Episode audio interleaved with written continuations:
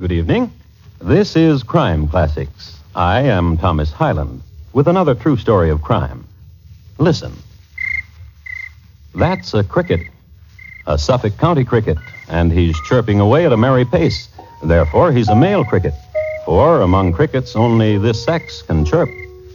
At the present moment, this particular fellow happens to be in a hayloft in an English barn. The year is 1827, and it's spring, and it's evening, and it's warm. And if you're going to be a cricket, now is the time, for the hay lies sleek against your antenna. Oh, my, yes. Dead cricket. 120 pounds of country girl just fell on him. Girl's name, Maria Martin, and she was a dead weight. So tonight, my report to you on the killing story of William Corder and the farmer's daughter. Crime Classics, a series of true crime stories from the records and newspapers of every land from every time. Your host each week, Mr. Thomas Hyland, connoisseur of crime, student of violence, and teller of murders. Now, once again, Mr. Thomas Hyland.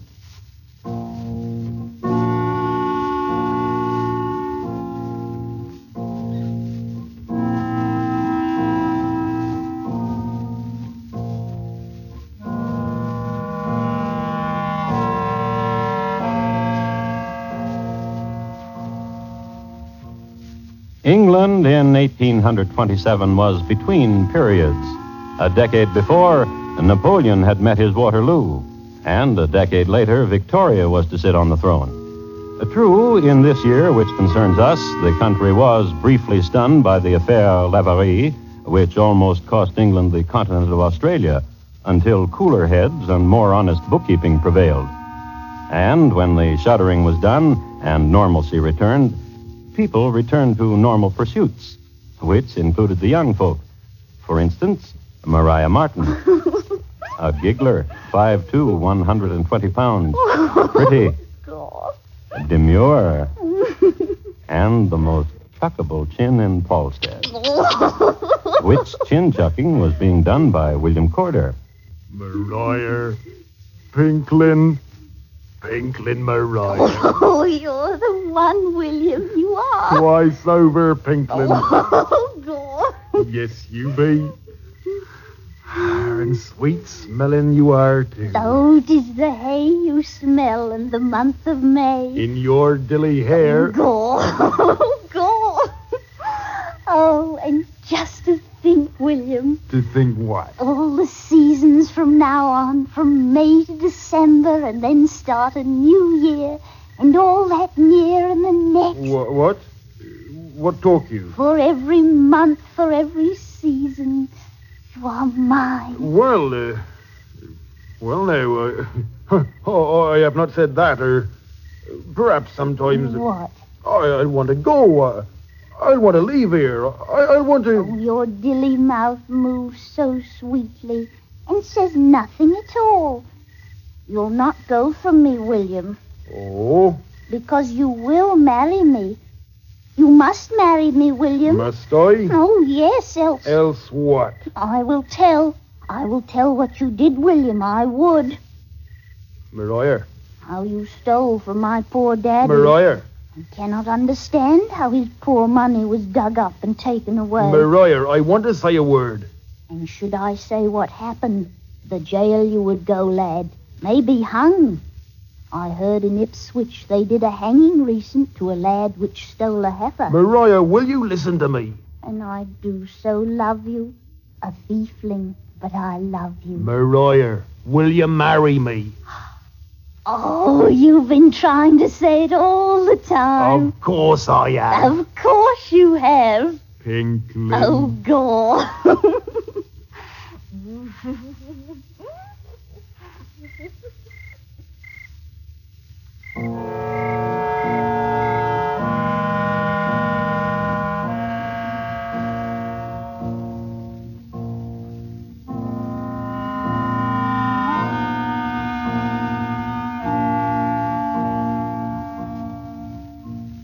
I would like to read to you a description of William Corder as taken from a 19th century journal. He was about five feet six inches in height, usually affected a drab greatcoat, plaid lilac handkerchief, a black dress coat, and blue pantaloons, and had rather a large nose, a small face, and a ring on the little finger of his right hand. That was William Corder. Of course, since this was spring and a warm one, he took off his drab greatcoat, especially on the evening when he left Maria and went home and sharpened a knife. Oh, he was a handy man. That's why he was so useful around the various farms in Polstead. Everybody loved him. Everybody needed him. To mend a plow or stretch a thong, the cry went up, Aye, Billy Corder! This with smiling affection. And the next morning, when he went to the farm of his betrothed, Aye, Billy Corder. from Maria's father, oh, Hi, from her mother, Good Morning, William. A morning to each of you. You look worried, Billy. Come into the house and I'll Tea you nice and with some dilly biscuit. Now, Ma. He looks weary. Leave him be, Ma. What you been doing, Billy? A sharpening.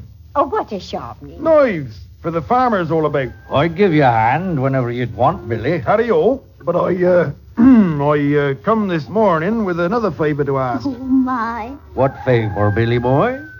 Concerning uh, My. Oh, my. Concerning what, Billy boy? my love, my pinklin, my dilly girl Maria. I be losing her, Billy boy. You be good to Billy, Mariah. Now, Ma. Just be good to him, you hear? Yes, Ma. Then you be saying yes to what I'm asking? I'm saying it. Then, uh, here's a thing. Uh, Oh, a dowry thing, eh?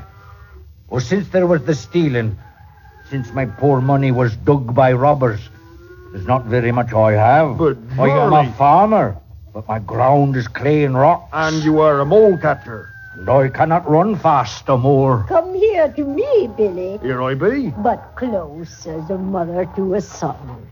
Son. Son. Yes. I have a farthing put aside for Mariah and for you. Oh, Taddy-o. And, uh, there's a pistol I like so much in the parlor, For what, a pistol? which I must have.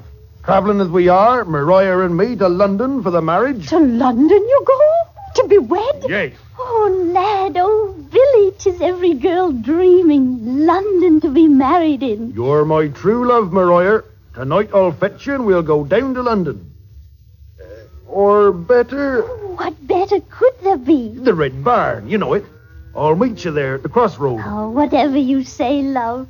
Ain't he a love, Ma? Oh, he's a love, all right. He's a real love.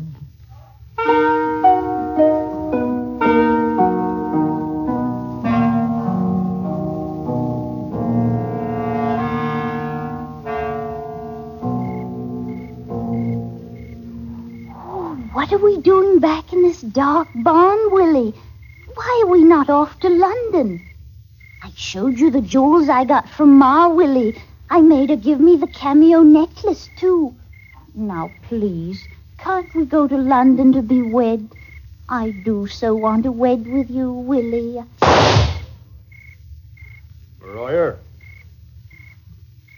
Maria. You know what you are? Oh. Clumsy. That's what you are. I bring you Daddy's pistol like you asked, and what do you do? It goes off in your hand. Now let's off to London, Willie. It's a bride I'm dying to be. Willie, are you there? I can hardly see you, Willie. Where are you? Here I am. the lovey Oh. pink. with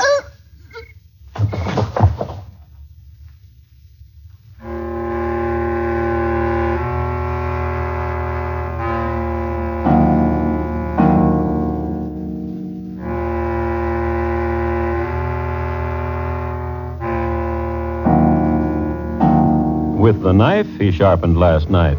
Then he carried Maria down from the loft into the empty corn room. He left her there for a moment and ran down the road a piece.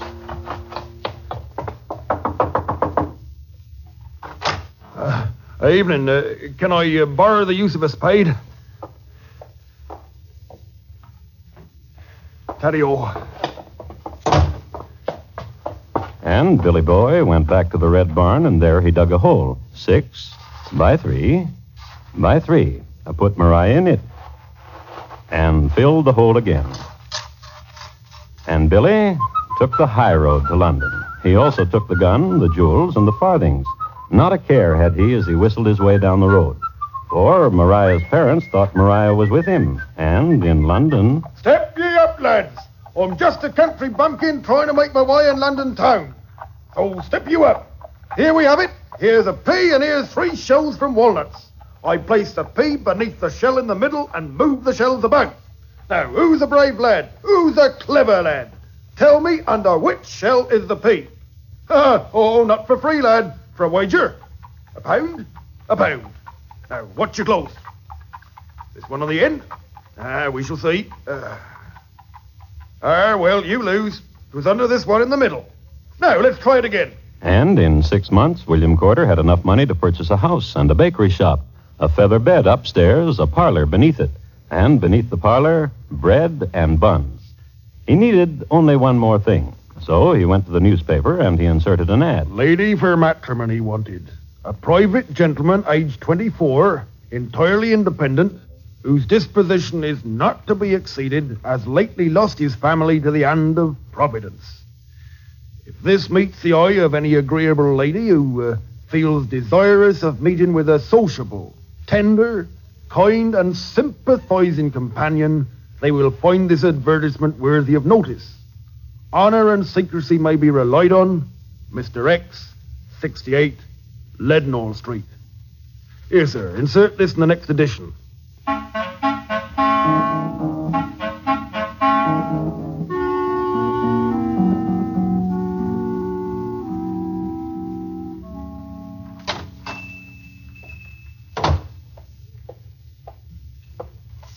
At your service? uh, there was an advertisement. At your service. Are you the gent... Mr. X. I am he, if such as you are seeking him out. The advertisement said sociable. You were comely, It said tender. and your hair a shade of brown that will sweeten in the sunlight, It said kind. and hazel eyes. It said a sympathizing companion. How could such as fair as you need sympathizing? Gentle me. I kiss your hand, Oh. Pinklin.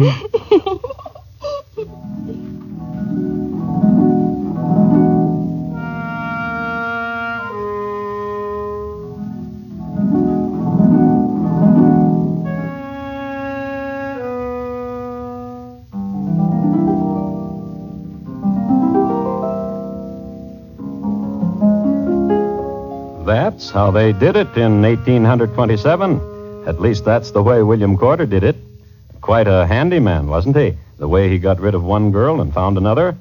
And in his neighborhood, when a pipe needed mending or a bun baked, Aye, Willie Corder, the cry went up. Aye, Willie Corder.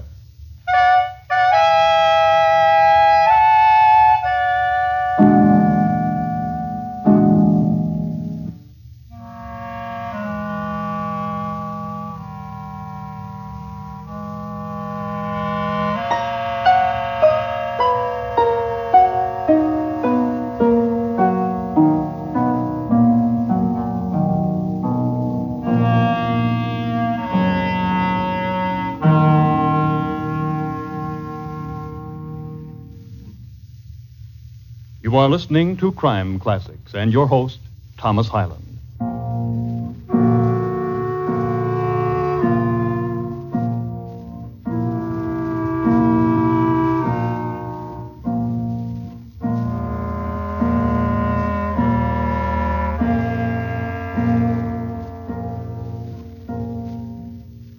England's winter of 1827 was a mild one, except for the big blow of November 12th to 20th, which temporarily crippled the fleet. It was a season of cool freshets and sunny, bright days. Not all was peaches and cream, however. Because of the locust plague of that year, many people starved to death. Two, an unprecedented series of coal mine mishaps around Newcastle in December finally caused Louis Trini, a gazetteer of the day, to write, and I quote, What with the fleets having to be refurbished, what with the cruel cries of the starving in the streets, And what with the shawled widows at the mines, this winter, though a gentle one, has been quite disastrous. We await spring. Unquote. Well, spring came. And one of the nicest sights on an April day on Leadenhall Street in London was the new Mrs. William Corder. She would lean her head against her husband, and arm in arm they would stroll. Willie. It's the truth, every bit of it. When Wellington called for volunteers, I stepped out of their ranks Oh, and... Willie. It's the truth, Birdie. I know it's the truth, Willie. It's just that my heart is thumping because you might have been killed. Me? Oh, Willie. But Birdie, I knew when I volunteered nothing was going to happen. I hadn't met you yet, and I had to live to do that, so... What else? Huh? What else happened to you before you met me? Well, uh, before I met... Right before I met you, I was in uh, Italy. You said France. You said France, Uh, Willie. b- before France, I mean. And the Italian women, what of them, Willie? Oh, I didn't have no time to bother with them. I was on a secret mission. Oh, Willie. Now, don't you tell nobody. Brave Willie. You happy, Birdie? Happy is as is happy do. Happy do indeed. Oh, yes. Willie, Yes, the jewels you're going to sell to my brother, how come you buy them? by a gamble, a game of cards. But they're a lady's jewels. Then isn't it obvious, Duck? I gambled with a lady. Ain't you know her it were while on secret assignment? Gabbed I was like a gypsy. I would have lost to you, too. Downy bird. Oh. Come. How, sister? Hi, Willie Corder. Hi, lad. Nonny, Brother Sidney? Twice and go to grass, brother-in-law, for what luck you had at the cards last night. and, uh, will we cheat me at this transaction, too? Isn't he priceless, Brother Sidney? He's a good brother-in-law. but how good? What price will you give me for these jewels to add to your stock? Hmm. Middling good. you see, wife, your brother becomes a haggler when it comes to money. Be generous, Sidney. What you give us will buy a new oven. Fifty pounds Done. for this cameo necklace alone. This other stuff, not worth a shocked forty. Fifty pounds, then. I'll write you out a check. Daddy-o. Oh. Good brother. And of me? A duck. A dilly duck. A love.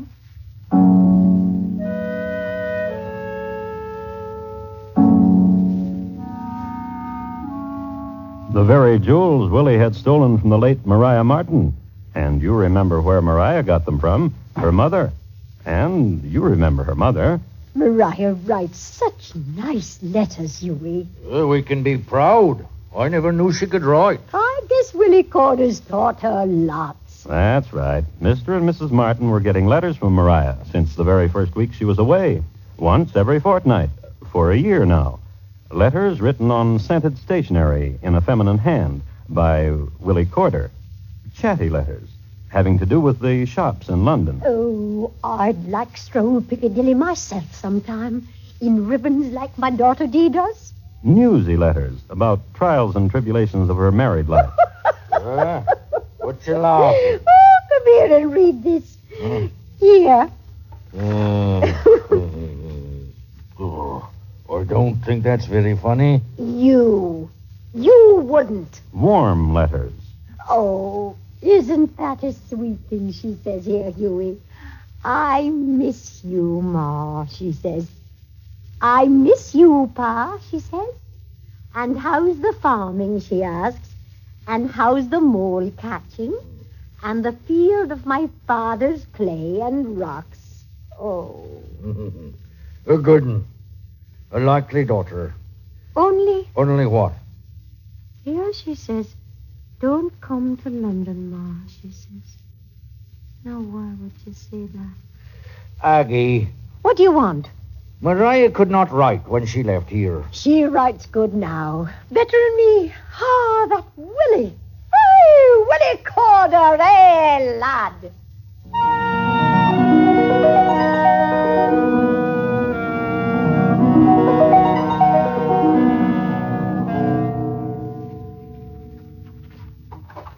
Oh, I frightened you, Will. Uh, no. Oh, no, no. What were you doing? Writing. Writing what? Nothing. Now, now. Now, now, now. Don't try to hide anything from me, Will. oh, Pinklin, I, I wouldn't do that. Then what writing were you doing? Promise not to tell. What writing, Will? Promise. I promise. Come here. See this? The check my brother gave you Look again. for a hundred and fifty pounds. Uh huh. but he gave you a check for only fifty. Uh huh. Then what you were writing? I fixed the check. Oh, what a joke on your brother. Hey, hey, ha, hey. Well. Downy bird. Forgery. Not quite. Simply an extra hundred pounds. Clever, Is it? clever, clever, clever, It is. isn't it? What a one. Who? What a one. What a. Now, who could that be? The tradesman, I think. Uh, let's go to the window and see. The tradesman. Ha. And see what he has for us. A new bed warmer A new quilt, a new feather quilt. and a pillow, a new pillow. And look down there, a new bed. Oh, what a one. What a one you are. Oh, husband. Tradesmen, bring them in. Bring them all in. Everything.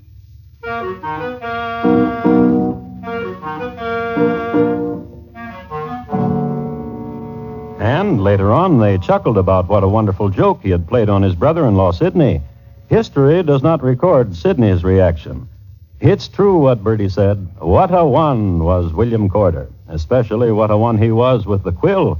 Not only had he taken up hiking checks, but he was still penning those letters I told you about. Only the scent had been changed. This latest letter I have here, Huey. Maria says, should I ever be so bold as to come to London, she would not receive me. She never could write. Oh. Go to sleep, old man. And according to court reports and testimony, this is what happened then. Go on. Go to sleep, old man. Then Mrs. Martin said she fell asleep too. Then, Ma? Ma? Don't be frightened, Ma. Maria? It's me, Ma. Maria? Oh, Ma, it's terrible What? What's terrible? what's happened to me. What's happened to you? Don't you like London? I'm not in London. Not in London. Not in London. Aye, Aggie. Aye, aye, aye. London. Not in London. Wake up, Aggie. Put the tea to a bubble. Not in. Oh, I had me a fright, Huey. A terrible, awful nightmare. Tore the sheet you did. Now up to the tea lady. Dreamt she wasn't in London. Dreamt. Up to the tea lady. Up. Yes. Yes, yes. and the next night, I never got to London, Ma. Where did you get to, Maria? Hardly away from here. You dead, Maria? I be dead, Ma. Oh. Oh. I be dead. I be not far from here dead. Where? Where? I be. Wake. Wake, Aggie. Bubble the tea for me.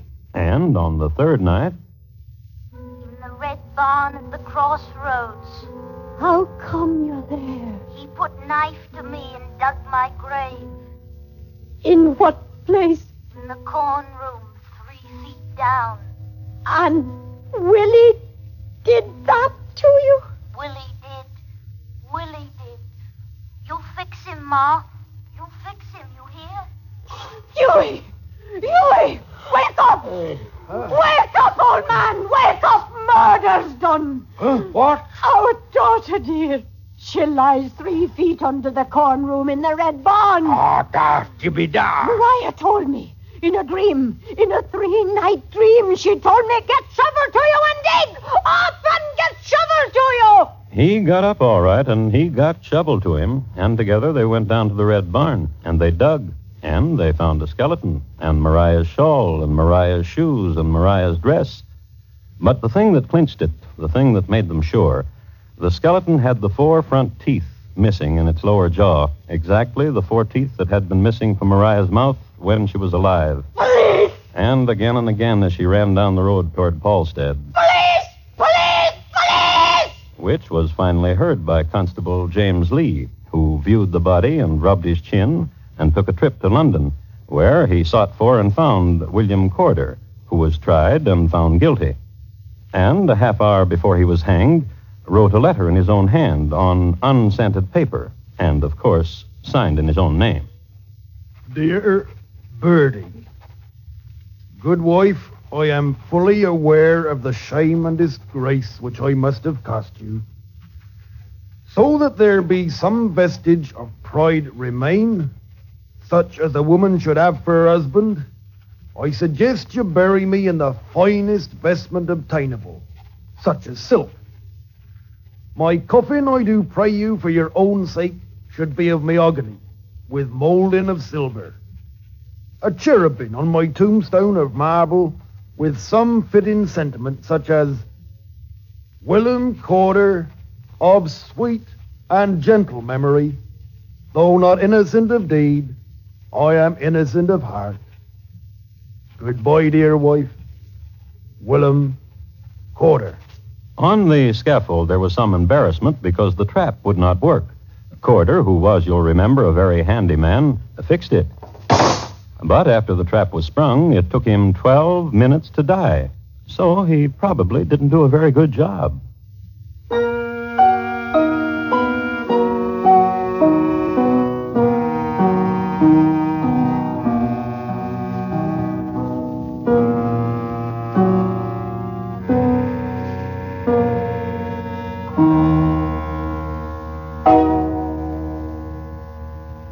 William Corder, tonight's crime classic, was adapted from the original court re- reports and newspaper accounts by Morton Fine and David Friedkin. The music was composed by Bernard Herrmann and conducted by Wilbur Hatch, and the program is produced and directed by Elliott Lewis. Thomas Hyland is portrayed on radio by Lou Merrill. In tonight's story, Richard Peel was heard as William Corder, Betty Harford as Maria, Alma Lawton as Bertie, Jeanette Nolan as the mother, Joseph Kearns as the father, and Donald Lawton as Sidney. Gil Warren speaking.